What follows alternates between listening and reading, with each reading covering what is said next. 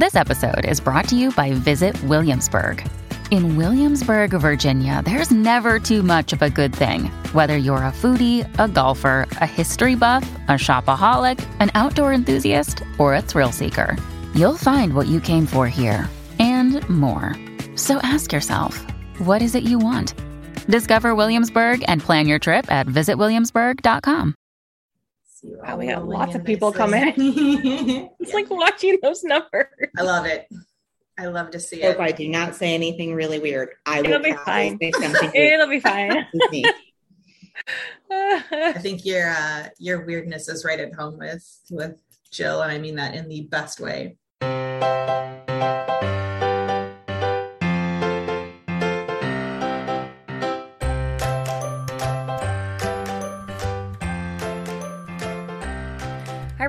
To today's episode of the Professional Book Nerds podcast presented by Overdrive. This is Jill.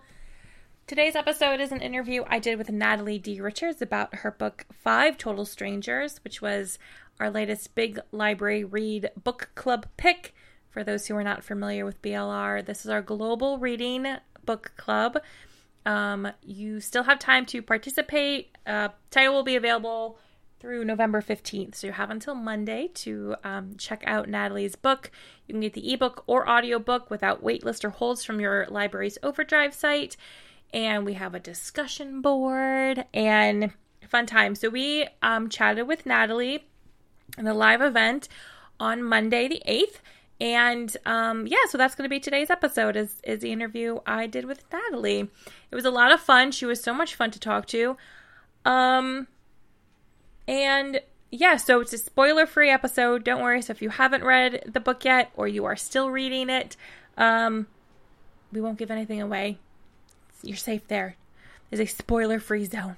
So um, yeah, I hope you enjoyed Five Total Strangers. If you read it already and you are participating in the discussion board, if you attended the event on Monday, thank you so much. We had so much fun. Um, if you want to get a hold of the podcast, you can go to our website, professionalbooknerds.com.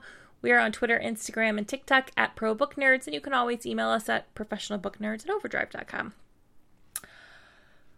So I think that's all I got for you. Um, yeah, so I hope you enjoy this interview with Natalie D. Richards on the Professional Book Nerds podcast.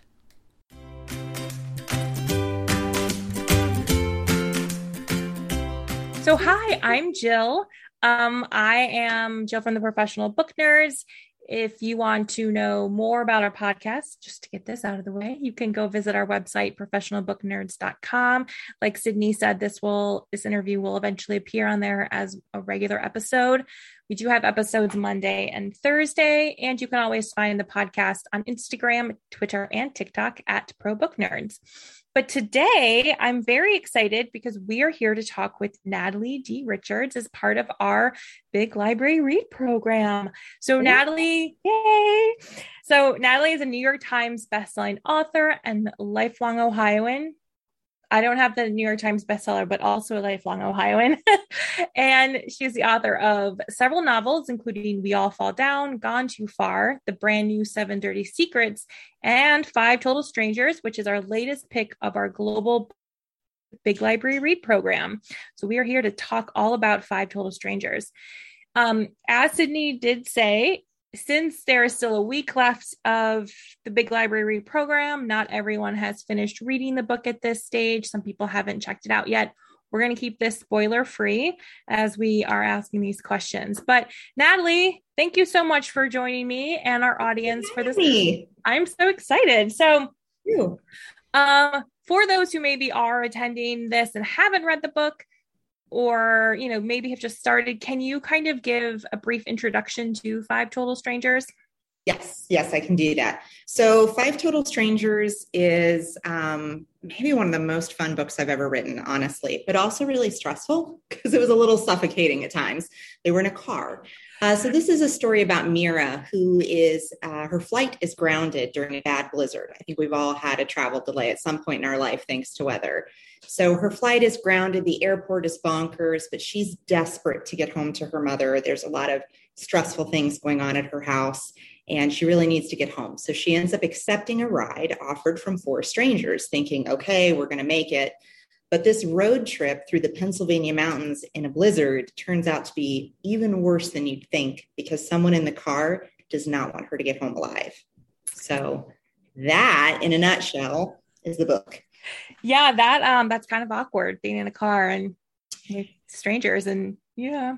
yeah. Uh, I don't recommend it for all of you watching. Do not take a ride with strangers. FYI, read this book and find out why.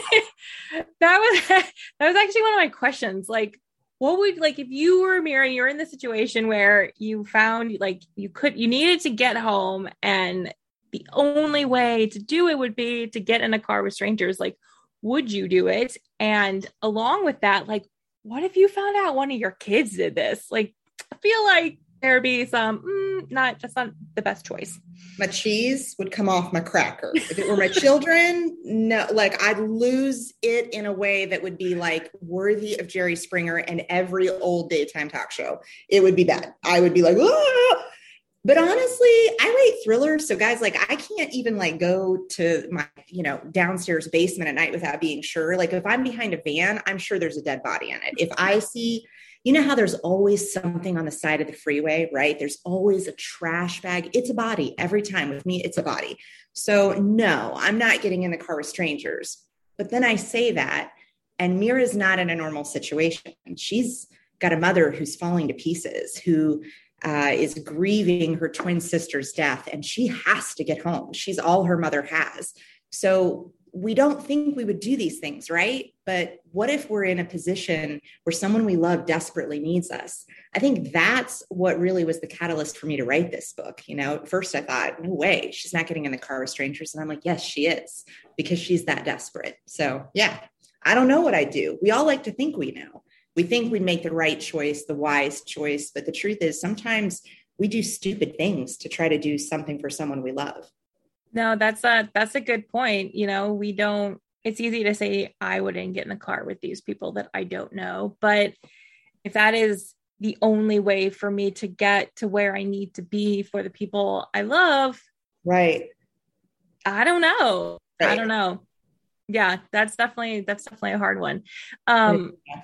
And you know, right from the beginning of this book, you just I got totally sucked in. You just like drop us in the situation where we are on the middle of this flight and there's turbulence and I'm just like sucked in. And I'm just, you know, how, as a writer, how do you go about starting a book and have it be so engaging of an opening chapter? So I think, again, being a thriller writer that's kind of the name of the game. Like you really like if i'm not building that suspense right from the get-go i'm really not doing my job. But also as a reader who is very easily bored i am a reader that skims. Like i will fully admit that to you. Like if i'm a long-winded book and we're waxing poetic about how the mountains look out the window i'm the person skimming to the next chapter. Like let's go. All right we're moving along here. So for me i think uh, being engaged is about not wanting to do any of the skimming. So I try not to write anything I would skim. Like if I would move right past it, it probably isn't essential to the story I'm trying to tell, especially because I'm not uh, telling an in depth historical saga where we need every detail about her family tree. I'm telling a suspense story. I'm telling something about a girl who's in trouble. So I think you have to think about the kind of book you're writing. And for me, writing suspense, this is just a critical piece of what I do. I feel like that's good advice for all of the writers out there. And I say that as someone who writes, like, if you would skim it, it's probably not necessary for what you're writing. That's right. that's very good advice. That's good advice. And while we're on advice on that front, since yes, there are some writers out there, so I would also say your prospective agent or editor who will open your book for the first time, you have about 30 seconds to get them. So, your first page in particular, and certainly your first chapter, but really that first page, you've got to make sure whether it's a reader you're trying to grab as a published author or an editor or an agent, you've got to let them know they've got to know what's happening next. They've got to immediately say, wait a minute, what's going on here? It's not always built with suspense, it's built differently with different kinds of books, but I really think about that. Like you have such a short period of time before someone's attention is distracted. We are a Twitter generation. Like we're constantly you know, drifting off to the next news story or whatnot. So this is one thing I've really learned as an author, and it did change me from being unpublished to published. Is really being tough on myself and saying, no, they don't need this backstory. This can go later, or maybe never at all. Often never at all. Yeah, and I think one of the other things I liked about the book is that even that first chapter was super engaging but the more you keep reading you keep offering these little crumbs that make it see like make us realize as a reader things aren't quite what they seem and that's true for mira i know she thinks she has this really wonderful relationship with her mom where they tell each other everything right. and then you know you find out that that might not be true and it's just it's a good like the pace was really good just keeping me wanting to keep reading to find out what what is happening next Thanks. That was the goal. Thanks. well, you succeeded. Um, so as you said and when you know your introduction about the book, um, it it takes place in a car and it reads very much like an Agatha Christie type locked room mystery in that for that part and send it to me and I'll always play that back to me. I will. I will. You can make it like your ringtone or something. Yeah, be like, yes. I love that. so I guess you know, like, was that was that intentional to kind of make it feel suffocating, like because it is all in in this car? You know, actually, it was not intentional. My intention initially when writing the book was I feel like weather like a storm. And I've gotten so many emails from people since this has been a big library read. It's phenomenal. I love reading this story. There are so many of us who have had a really harrowing experience in the snow.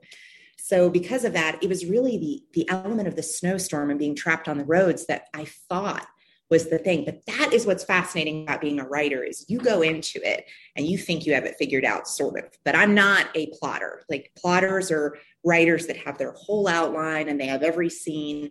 I don't think I could ever truly write that way because I write suspense. And if I know everything that's going to happen, it's very difficult to make it terribly suspenseful. Part of the suspense you feel when writing my books is me going, how will I figure this out? Oh my God. Does this book have an ending? Where am I going?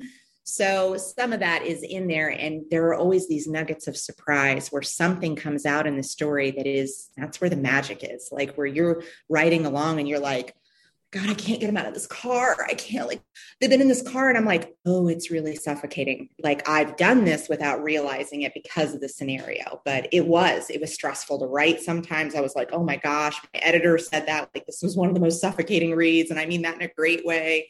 But it was like I and I thought like that's what it's like on a road trip, isn't it? We've all been on a bad one, whether it's like scary bad or just like nightmare bad where we're just like, this will never end. I'm going to be in this car for the rest of my life. So I think that was a surprise, but a fun one. Yeah, well, that takes care of that question about whether or not you are a plotter. So, uh, why not? That's okay. I mean, I think that's interesting, though. I, I feel like you know, having interviewed lots of writers um, who write thriller or mystery, I always feel like you would have to be to some degree a plotter to make sure things are make sense but it sounds like you just kind of make it up as you go along and are probably um, surprised yourself to some degree about what happens. Absolutely. And i think that's maybe what it is is you have to be either you have to be a plotter which i'm not i just can't i cannot um, or you have to be a person that is willing to let your story take charge a little bit um, so i this there are several books I've written where the villain that I thought was the villain was not the villain. There are a couple of books I've written where the villain was not the villain I wanted. Like I really liked that person and they became the villain and it was really upsetting.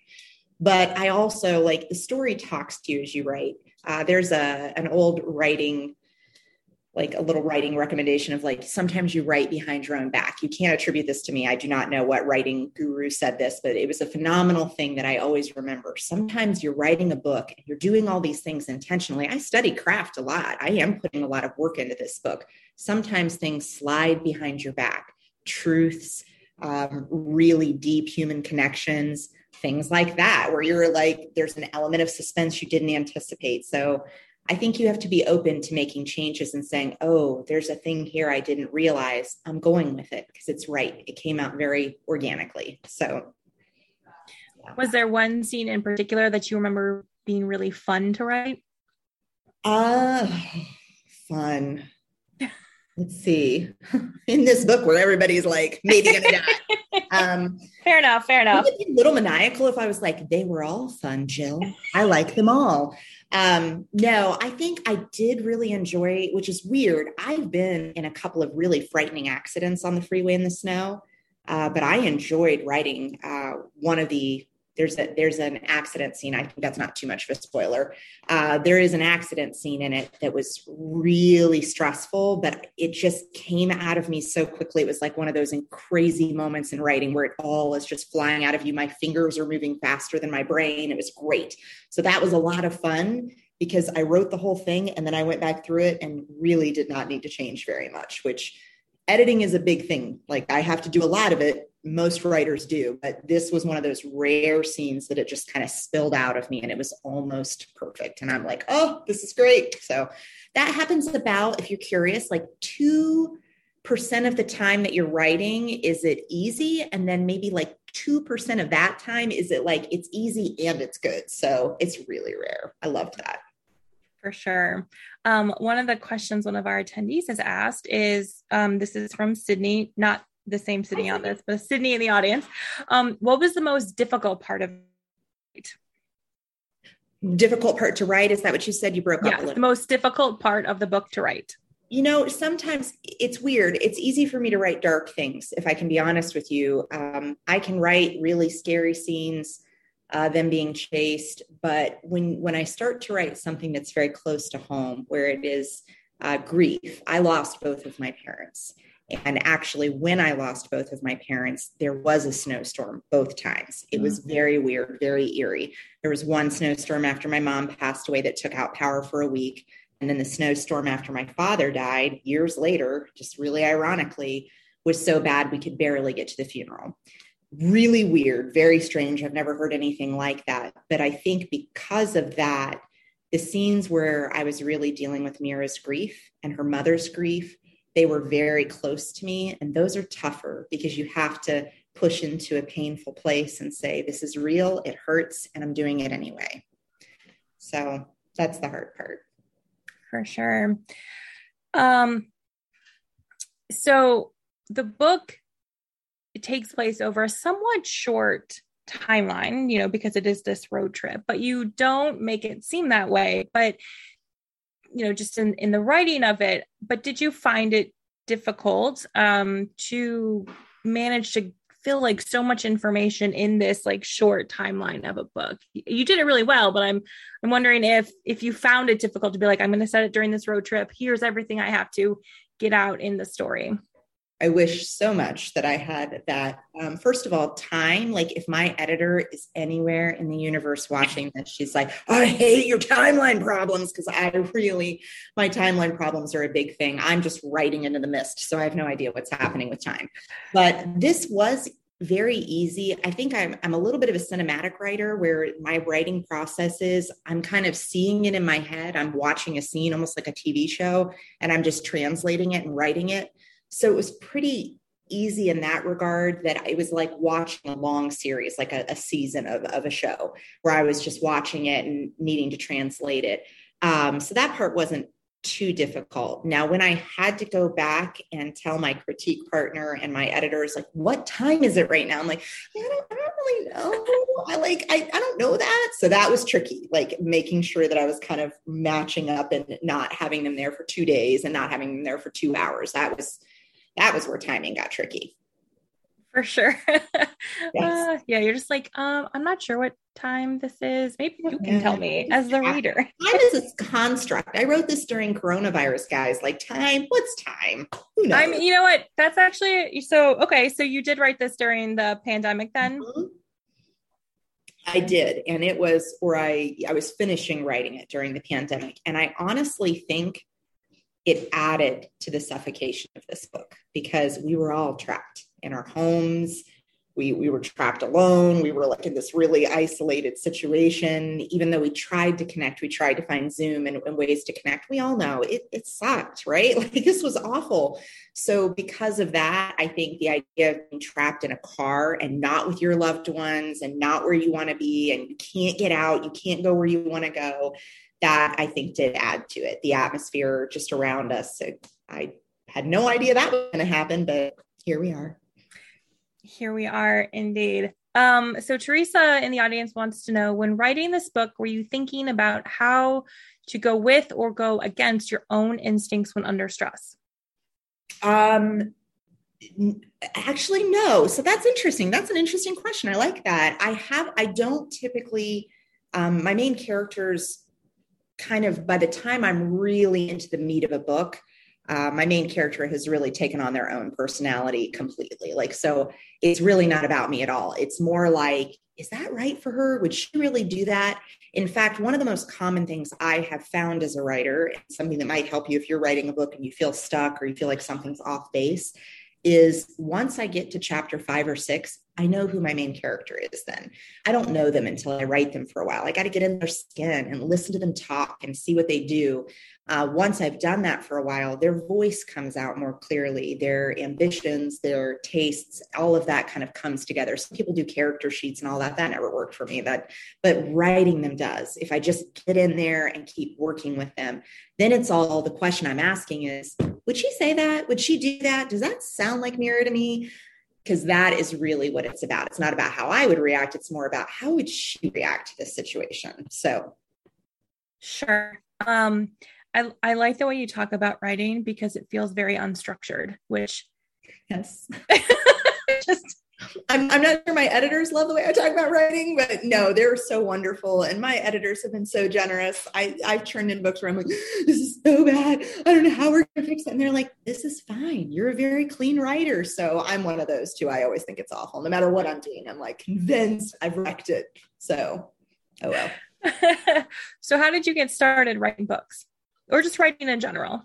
So I wrote when when I was really young. Um, books were kind of a salvation to me. My childhood was not idyllic by any stretch, and when things were really hard, books were this magic place. You could open it and you could slip inside, and everything could fall away. I thought that was amazing. And even when I was pretty young, I wrote things in the same way. I explored, like, I wrote so many things about thunderstorms. People, you don't even know. Foxes in particular were a theme, like foxes in thunderstorms, thunderstorms with foxes. So I did a lot of that. And then uh, I identified for one of my teachers brought me to a young authors conference, which was really neat. And it was the first time I was very little. I was like eight, and I realized, oh, people actually write books. I just didn't know where they came from. I was so young. I'm like, oh gosh, there are people that do this. And I knew I wanted to do that for a job. Okay, that's great.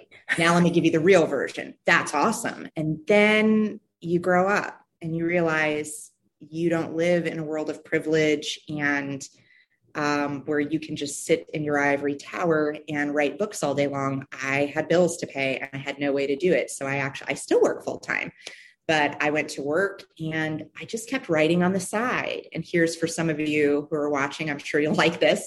I was a fan fiction writer for a while because that was an incredible way for me to like use my voice and love the shows I loved. Um, and then eventually, really the catalyst was my mom died. So when my mom died, I was 28 very young and she was very young. And I realized if I don't do this, I've wanted this my whole life. I've been writing my whole life in one form or fashion. If I don't go for it and take it seriously, I could never do it. You know, my mother thought she had more time than she had. Many people do. So that was the catalyst that really kind of launched everything into to high gear for me. That said, I wrote four very terrible books that went nowhere. And then my fifth book was my first book published. So um, well, I feel like I have to ask as a follow up, what sort of fan fiction did you write? Um, oh my gosh, this is going to date me. It's going to take me back. Um, I started with Buffy. Nice. Yeah. Back in Sorry, the- I know I'm not part of this conversation, but I had to yell. This is Sydney. Thank you. Because it's the best. Because she's still the best. It's still fantastic. There's still so much good there. So I did a little bit of that. I did a little bit of all kinds of random things, honestly, for a while. I think it was just a way for me to stretch my wings. I've had um, fans come up to me at, at writer conferences and stuff, and they're really, you know, afraid to say, I wrote a fan fiction. I'm like, that's great. I love that you're doing that. Take this book, it's yours. Once I write it, it's yours. Like you can do what you want with it.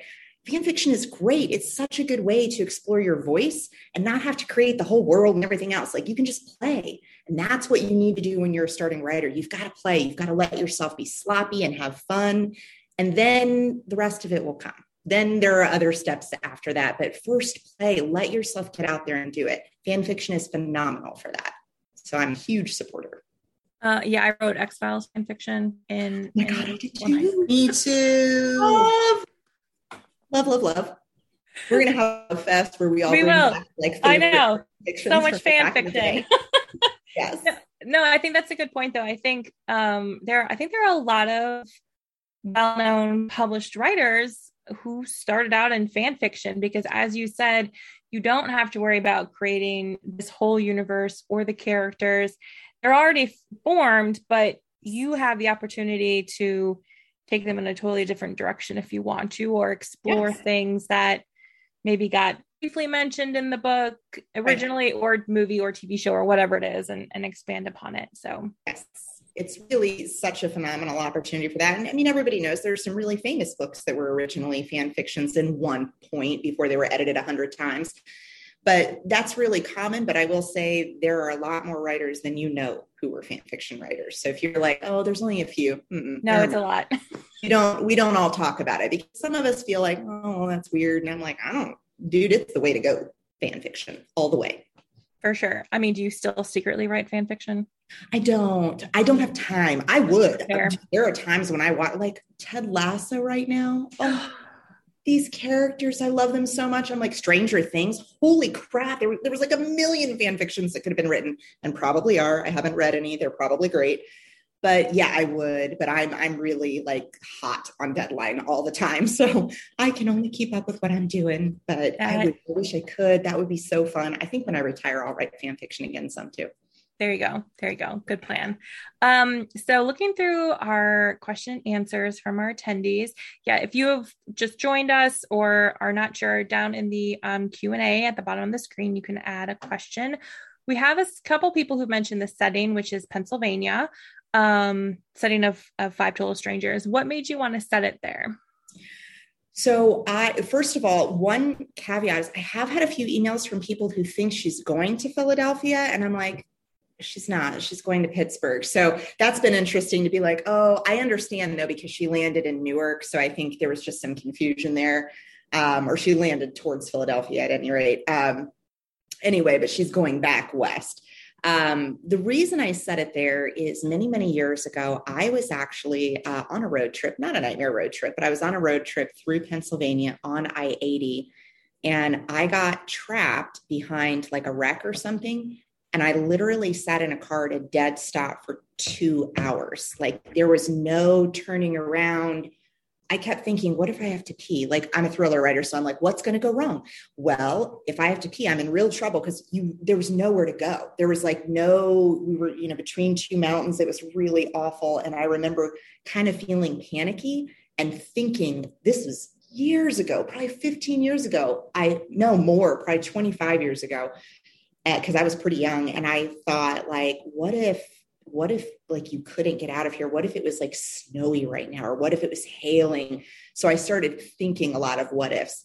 Those things are pieces of stories and most of them are not enough. Like most stories come from a few places. So my trip on I-80 coupled with the horrible storms that happened when my parents both died separately I think those things together started to build a setting that was coming for me. I could feel it. I'm like, there's a story here. I just don't know who is whose story it is. And a lot of times that's part of the waiting is me saying, I know this is going to come. I have another setting that I know is going to come. I don't have the characters yet. And when I find them, they come together and there's your story. So sometimes you just have to wait. People ask me if I keep an idea file, and I always tell them, no, I do not, because your good ideas, or at least mine, my good ideas stick with me. They'll just keep coming back. If they never come back, they're not that great to begin with. So for me, that's how it works. So when Mira first showed up for you, then like what what did you know about her? I knew she was um I knew there was a real large grief component to her story. I knew that was really significant. Um, I also knew she was an artist. I didn't know what kind. She was several things before I landed there. Um, and I knew I knew there was a complication to her relationship with her mother, but I didn't quite understand what it was. And that's what writing is, is you got to figure it out. I'm like, well, there's something there. What is it? What's going on? And as you write, you learn. Um, so Judy in the the comments asked, how did you come up with all the characters in the car? And then in to try to keep it spoiler free, but like do you know what happened to everybody sort of after the end of the book? No, I I actually think that that's part of because I write these in first person, I'm very deeply immersed in my character skin. In fact, Five Total Strangers is the first book where I had a piece of the book that you knew as a reader like mm. the letters, you see it, and Mira doesn't for a while.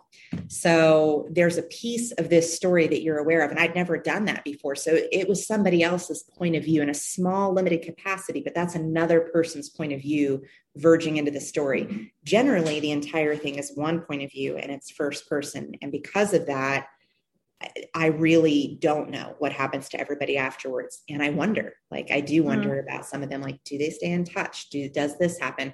I have ideas about what happened to her and where she went from here, but I don't have a good handle on what might have happened to the other characters.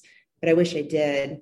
Um, there's one character in particular I'm, I'm worried and hope hope that things improved for. So I mean, maybe you will have attendees from this and who read the book in Big Library Read who decide to write fan fiction about what happened. I love fan fiction so much that was, that was like the day, like really one of the highlights of my writer life was when I found a fan fiction for one of my books early on, and I was like, oh, I've arrived! Like it was so exciting. I'm That's still just, so excited yeah. when I see fan art too. Oh my gosh, when people send me book covers, I love that so much. It just makes me so happy to see other people being creative. It's so cool. Um, that is something that seems to pop up a lot in the in the young adult book community is that the readers are just so passionate about these books that they love. And not to say that readers of adult books aren't but there's something about young adult books whether you are an adult reader or a young adult reader that just it it it makes you want to create these things in the same world like fan fiction or cover art. Um so and and maybe you've already answered this but what has been your favorite part of being a young adult author? Um it's the so there are a lot of things. I love my readers. I really love my readers. People are like why why won't you write an adult book? I might but why in the world would anybody not want to write for teens? Why wouldn't they? Like these people are figuring out who they are. They're not cynical like me. They're not you know well they're a little cynical. Who blames them? Look at their world. But they're they're really exploring what they believe in, what they want to do. They're still really fierce and raw and wonderful. And I love being able to connect with them in any way. Um, they keep me going. The readers 100% keep me going. I would say, in particular, each book I write, there are readers that reach out to me and say, Hey, beyond the thriller, beyond letting me escape, which is exactly what I want you to do. I want you to be able to pick up a book and walk away from everything else. That's what I'm trying to give. Like, that's why I write thrillers. But beyond that, I get emails every book from someone who connects with the deeper themes in the book, someone who says, Hey, I'm grieving right now. This is what happened to me. Or I understand in, in, an upcoming book, I, I had there's an abusive relationship element, and people have reached out to me already about that that's powerful in a way that is difficult for me to describe. And on days when it really doesn't feel like a job I'm capable of doing. Like, you know, some days you just sit down at the keyboard and you're like, how am I going to write right now? I just got a horrible review, or things are so stressful, or hey, I have to suddenly be a homeschool teacher to my three children because there's a pandemic raging. So there are times when it's just so hard to feel creative inevitably one of these emails will pop into my mind or into my inbox and I'll go, that's why that person is who I'm writing for today because they needed this book and I got it to them. And I'm going to write another book and someone out there is going to need it too. So those emails in particular keep me doing it. Um, it seems like going through the the questions, we have a lot of writers in the audience, which is Yay! great. And That's so, awesome. um, somewhat related to that answer, Jacqueline wants to know how do you manage writer's block? You know, so on those days when you're struggling and you don't have an email like that, how how do you manage the writer's block? Okay, so I love talking about writer's block. I love talking to writers in general. So, hello, welcome, gather around. We'll pretend there's a fire. We'll sing a little kumbaya, and we'll talk. That's great. Let's do it. So, Okay, let's do it we when you're looking at writer's block guys you have one of a few things could be happening. And i only know this not because i'm a genius but because i have been desperately stuck in writer's block and i have had geniuses teach me. So i've learned from my writing partners from instructors at conferences from books like first of all write these down stephen king's on writing. If you have not written that read that book as a writer you need to. That's really a critical book. Um, anne lamott's bird by bird is fundamentally life altering is for a writer. So those are the two I right off the bat I would recommend for you. Um, so back to writer's block. When you have writer's block, there are a few things that could be going on. Number one is something's wrong. So if you're stuck, usually I know now because I've been writing long enough that like, all right, well, I jacked something up. What did I do? So I'll go back a little bit. Um, well, no, first, you might just need to show up. So if you feel like, oh, I'm uninspired, well, ladies, if I and gentlemen, if I waited forever until I was inspired to write, we would never have books sitting in front of us. So you can't only do it when you're inspired. If you show up at the keys though, and you're like, I'm doing it, I'm sitting here, I'm going to try, and you've tried it for a couple of days and it's hogwash and it's total dirt, word vomit, and it's nasty, and you know it's not right that's the time to say, did I screw something up? For me, I did. Almost certainly, I've screwed something up. So, just being honest, I'll go back a couple of chapters and say, where did it happen? Where did I lose the thread here? Um, usually that'll be enough to find it and then it'll get me right back on track. I need to, because I don't believe in editing too much while you're writing. You can get yourself into trouble. But there are times when you're like, oh no, I lost the plot. I have no idea where I'm going. Step back and you can usually move forward. If you have showed up and it hasn't worked. If you don't have anything wrong and you've even talked to a critique partner or a trusted reader and they've also said, no, you're on the right track and you're really blocked, you're tired and that's mm-hmm. okay. There are writers during the pandemic that were like, oh my gosh, I wrote four books and I could barely drag myself to the keyboard. It was just everything I could do to get there.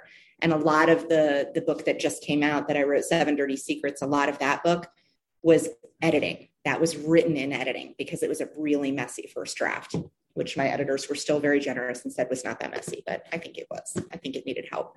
So you may need rest.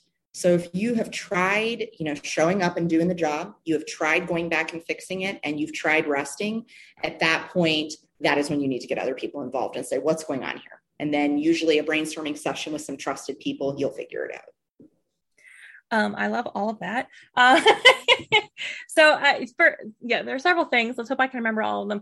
Um, the thing about showing up is great. I, have read Stephen King's On Writing several times, and and he talks about how the muse doesn't like come and inspire you with fairy dust. Like you have to, like you said, you have to show up, and if you sit down every day at the same time and show up, eventually that muse will be like, all right, I guess you're here to do the work and we'll help exactly. you get through. And it's so true. Yes. Or you might not even know the muse is there. You might be writing like, I hate everything, which I've totally had days where I've written so nat like, I hate this, I hate writing. And you're all angry. And then you read it later and you're like, yeah, that's actually kind of good. Like, so it comes, it, it does. It's weird. Yeah, you're right. Sometimes it shows up and sometimes it sneaks in and you don't even know it's there. So yeah also yeah also very true and then i was also thinking that right now it's it's november it's the beginning of november we're in national novel writing month and so yeah.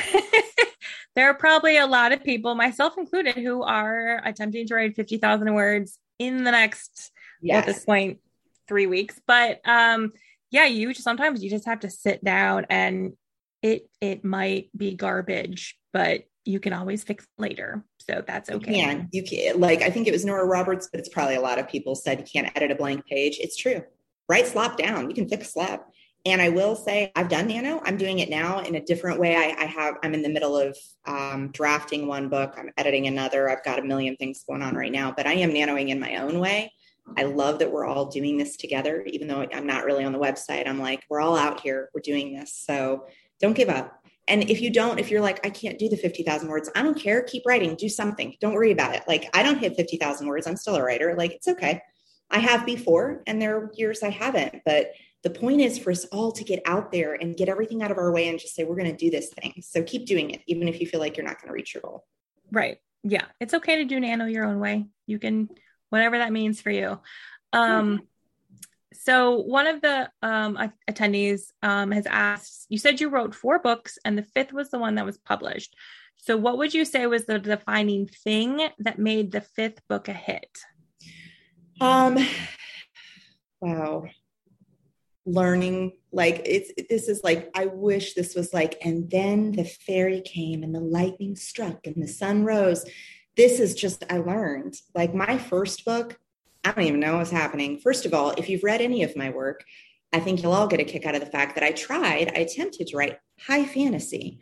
So I want us all to consider a moment where Natalie D. Richards, with her like super quick writing and like, you know, people are moving 100 miles an hour and everything's conversation. Jill's laughing over here because she knows like what in the world and I'm going to write a character map. What am I doing with my life, with my choices? No, this was not a good plan for me. So I started to figure out my voice. Like that doesn't lend itself to high fantasy. And one of my books was historical fiction, which also my voice does not lend itself well to. So I thought, okay, let's keep going. And the the next big thing that I did is I started to really get serious about my critique partners. So you can and and caveat you can have bad critique partners. You can have people that tear you down and make you feel like you can't write anything right. And if that's what's happening, you don't have a good critique partner. A good critique partner is also not the partner who comes in and goes, Oh my God, I love it so much. It's so great. That's great. That's lovely. But you need someone who can go in and say, I love this. I think I know what you're trying to do my partner is Jody Casella. She's also a published writer. She is phenomenally talented and she's so good at reading my writing and knowing what I'm really trying to say. Uh, my editors at Sourcebooks have been unbelievably powerful with that too. So when you get good editors in and you really listen to them and you let go of your darlings and stop saying, but I love this scene. If the scene doesn't work, it doesn't work. If the character is written wrong, you got to hear it.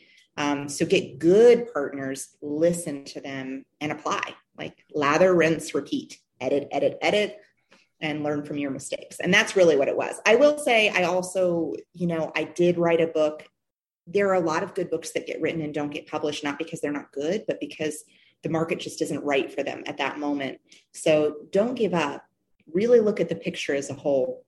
I knew I was getting closer. Most writers do. They they have some rejections out of the gate for your first books that are just like, yeah, thanks, but no thanks. Very, very blanket rejections. And then you start to get a few that trickle in where somebody says, hey, I can't buy this, but I really loved it. And I'd love to see something else from you.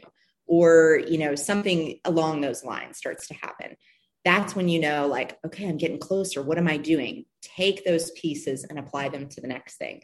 But the number one thing, the number one reason I'm published right now Everybody writes down because it's really important writing advice. I didn't quit. That's what it was. Like, you just can't quit. You have to keep going. And you have to be able to say, oh, that book didn't work. I'm putting it down and I'm trying again. That's another mistake I do see frequently as writers are very attached to one story. There's nothing wrong with that. But if a story is fundamentally not going to work in the market for whatever reason, you have to be able to, as a writer to say, oh, I love this story, but it just isn't working. I have one that was one of my first books that I adore to this day. And maybe I will resurface it. Maybe I never will, but I had to put it away to move on. That was a really long winded answer. I just went on and on. Blech.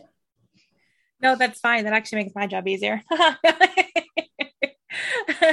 no, I think that's that's all good advice. Um, and because it, it, can be hard to just keep writing, especially in the face of rejection. But you know you you yeah. show that that's what you got to do. Yeah it is hard i know. Like rejection doesn't stop when you're published. People say terrible things all the time and you're like i really put my whole heart into that but thanks for telling me i'm garbage. Like it's hard. It's it's still hard. You know i have a new york times best-selling author. I've been in target woo but it's still if i get a bad enough review and i i come across it boy it stings. It's just really hard and i don't you know, the, the longer I'm a writer, the softer my reviews become when I talk about books because I'm like, who cares? I don't care if I didn't like a book. Someone out there might. Someone out there might really connect with this. And who am I to say it's a garbage book because I didn't care for it? So I've become a lot softer because, like all art, books are meant for the reader, it's meant for your interpretation. So, yeah, rejection's hard, but someone out there is going to love your work. So when you get a terrible review or a terrible rejection letter, just don't quit. And remember, someone out there is going to love the pieces out of it. That's what you're doing it for. Um, so Rose, in our um, Q&A has asked, is there an author you turn to for advice or inspiration? Which you've already mentioned, but do you have a favorite author of your own that you like to read? And what are you reading now? Okay. Oh gosh, what am I reading now? Okay. I have to pull it up because I don't know. By the way, being okay. a big library read, it is so amazing because like I'm so hugely invested in all things Overdrive and Libby. I can't even tell you. Like I'm always on them. So it was like maybe the most exciting thing that's ever happened. Writers that I love, it's like telling me to pick my favorite dessert. I know. hundred million writers. I know. It will depend on the minute and hour of the day. Like you could ask me right now, and I'd be like Barbara Kingsolver, which is true. I love Barbara Kingsolver. She was one of my early influences. Um, in the YA world, Jandy Nelson, Courtney Summers are no higher. Like oh, magic. Um, I recently, Joe Hill, when we talk about like adult horror, wow. Oh my gosh. I remember like one of the moments when I was reading one of his books and he did something in a scene and wrote it in a way that was like so incredible to me that I just like threw the book down. I was like, I cannot, this is amazing. like it was so crazy good. Um, I just this year I read, oh gosh, what is the one about the people in the summer house? I bet the book nerds know. The people that are in the summer house, they're having, they're renting it. It's like the end of the world, but you don't really know what it is. Oh, my brain is. I know, like it, it, happens. It's Station Eleven. Not Station Eleven. Um, it's newer than that. It's um, gosh, I should have my book list in here. That's what I should do. People always ask me this, and I'm like, I can't remember names of books ever. I'm like the worst author of all time. Um, I just read the Lucy Foley guest list book, so that was fun thriller. I enjoyed that.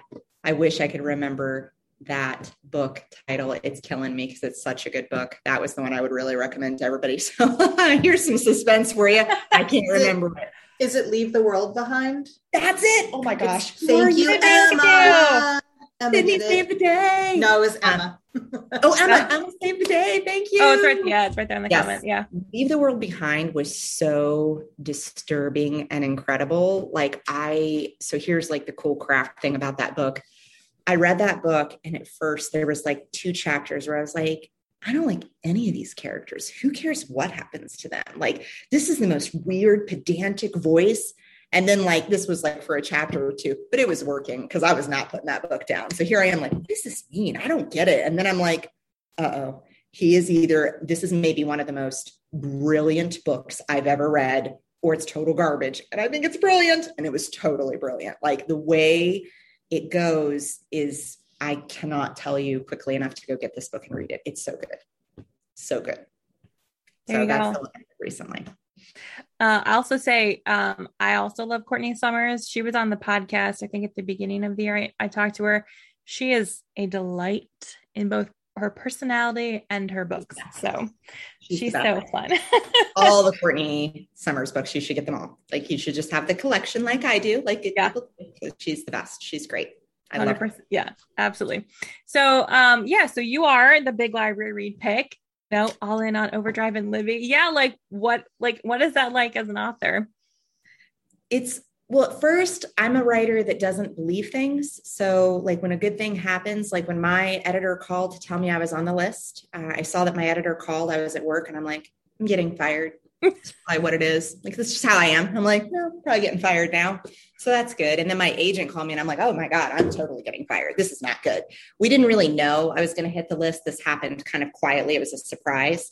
Um, so when I when she told me, she's like, Natalie, I'm calling to tell you you hit the list. I'm like, that's great. What list? like I had no idea.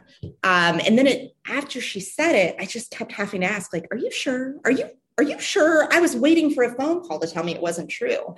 So the big library read was a little bit like that. I'm like, I'm sure they mean like some little book club part of the big library read. It was really weird. Like I just kept thinking, like, surely this isn't this because I love this, you know, Overdrive Libby. Like I'm on there every day of my life. They've actually, in many ways, unlocked reading. I'm so busy, it's absurd. I have a full-time job, three kids, and I write. I'm really tired all the time. That's it's like a Louis Vuitton set here. But I really needed audiobooks and they brought them to me they delivered them into my car and now i listen to books constantly it's it's such a magical thing so to be part of that in any way I've read so many of the big library reads. I'm like, this is amazing. Very surreal. That would be the word. I'm still not talking coherently about it because it's so weird. No, it's very exciting though. Like your book is being read by thousands of readers across the world. It's also a little stressful when you say it like that. I'm like, oh no.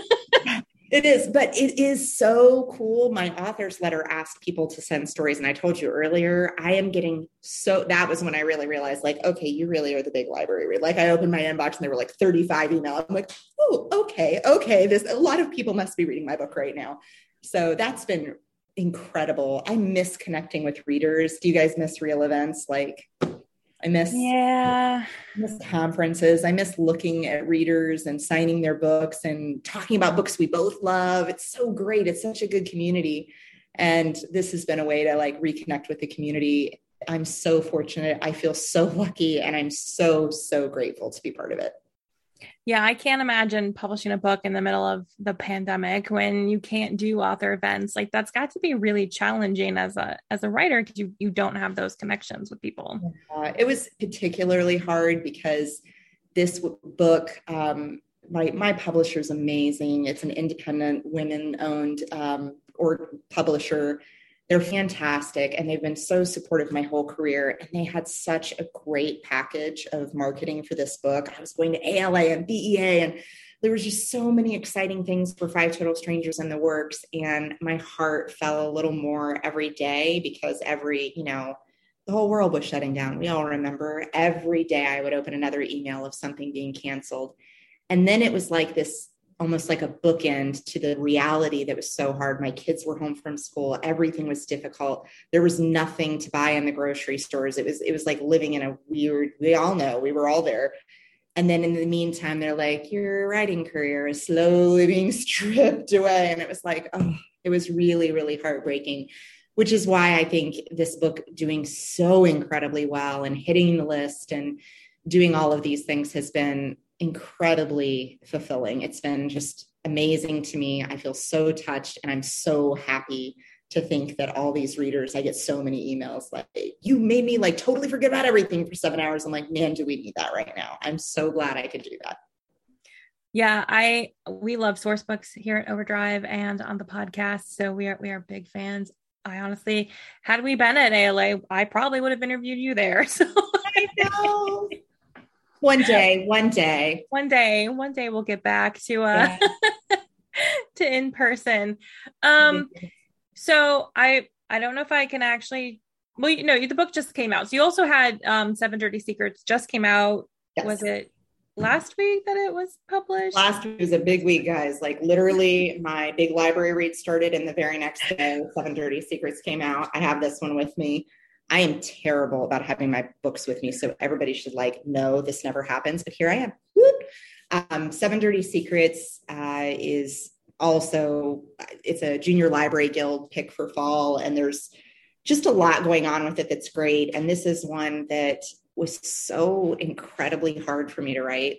think it was so so difficult because this one I also wrote through the pandemic. So I kind of finished one and started this other one, and it was tough, really, really tough. And I'm really proud of the fact that I was able to pull it together despite everything that was going on. And that was just showing up.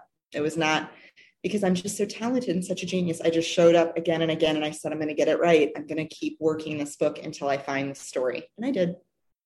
So. Can you tell us a little bit about what that one's about?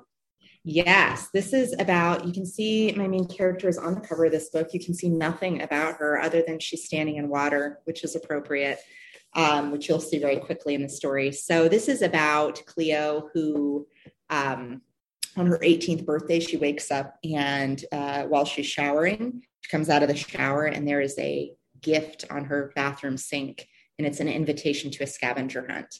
And she doesn't know who left it.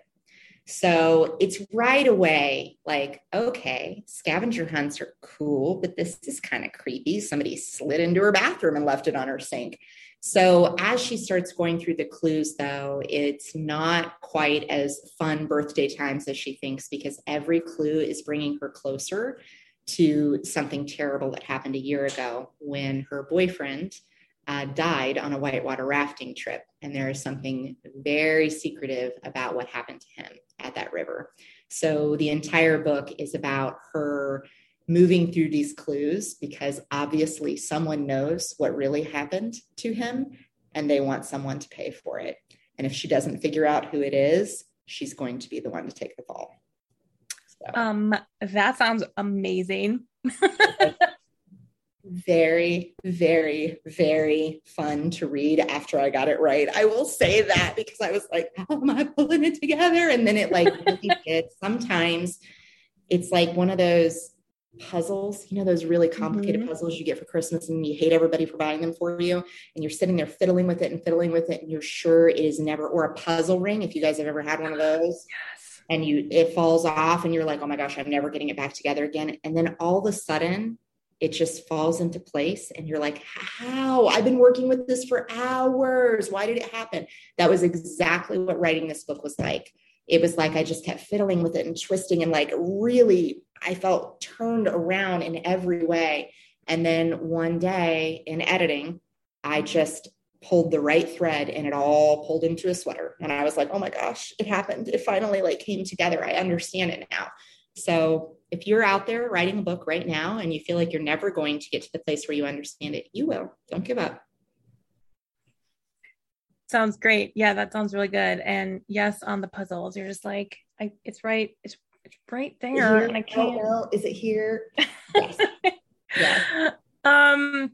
So, all right. So, for those who are here, yes, thank you for um coming along and yeah, this was so much fun. So there is a week left of Big Library Read. So you still have a week to go to your library's Overdrive site and get five Total Strangers on ebook or audiobook without any waitlist or holds.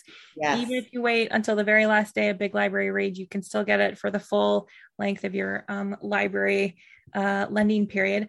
Oh, but oh, that's great. I didn't know that. Yes. That's awesome. Okay. So, as a final question, what do you hope readers take away from reading Five Total Strangers?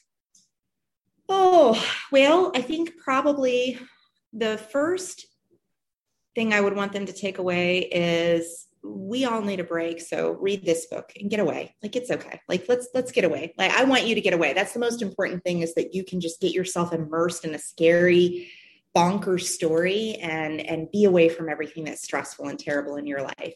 And then the other thing is that sometimes we don't trust our instincts um, because we think our instincts are wrong. Usually it's just that we misunderstand them. So you can trust your gut, you can trust your instincts. Um, you just might not read them right the first time. So just keep listening to yourself.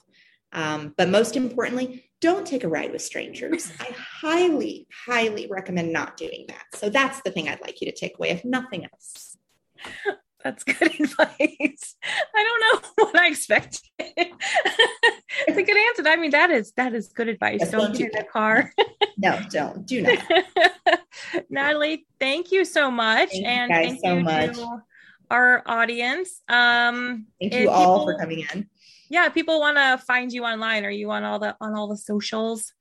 So I'm like the worst. I'm on Twitter, but barely. But I am an Instagram junkie, so definitely come see me there because I am on there a lot more. And I love. You'll see pictures of my giant floof. I have a 140 pound dog named Wookie, so you'll see some pictures of him. And right now, there's a lot of book pictures because I just launched a book and had a big library read. You may have heard about that somewhere.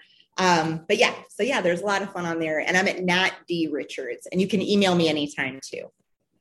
Great. Thank you, Natalie. Thank you so much. Readers can sample and borrow the titles mentioned in today's episode on Overdrive.com, and our library friends can purchase these titles in Marketplace. Professional Book Nerds is proud to be an Evergreen Podcast signature program. To learn about other Evergreen podcasts, visit evergreenpodcasts.com. Our podcast is produced, recorded, and edited by Jill Grunenwald and presented by Overdrive. To learn more, visit professionalbooknerds.com.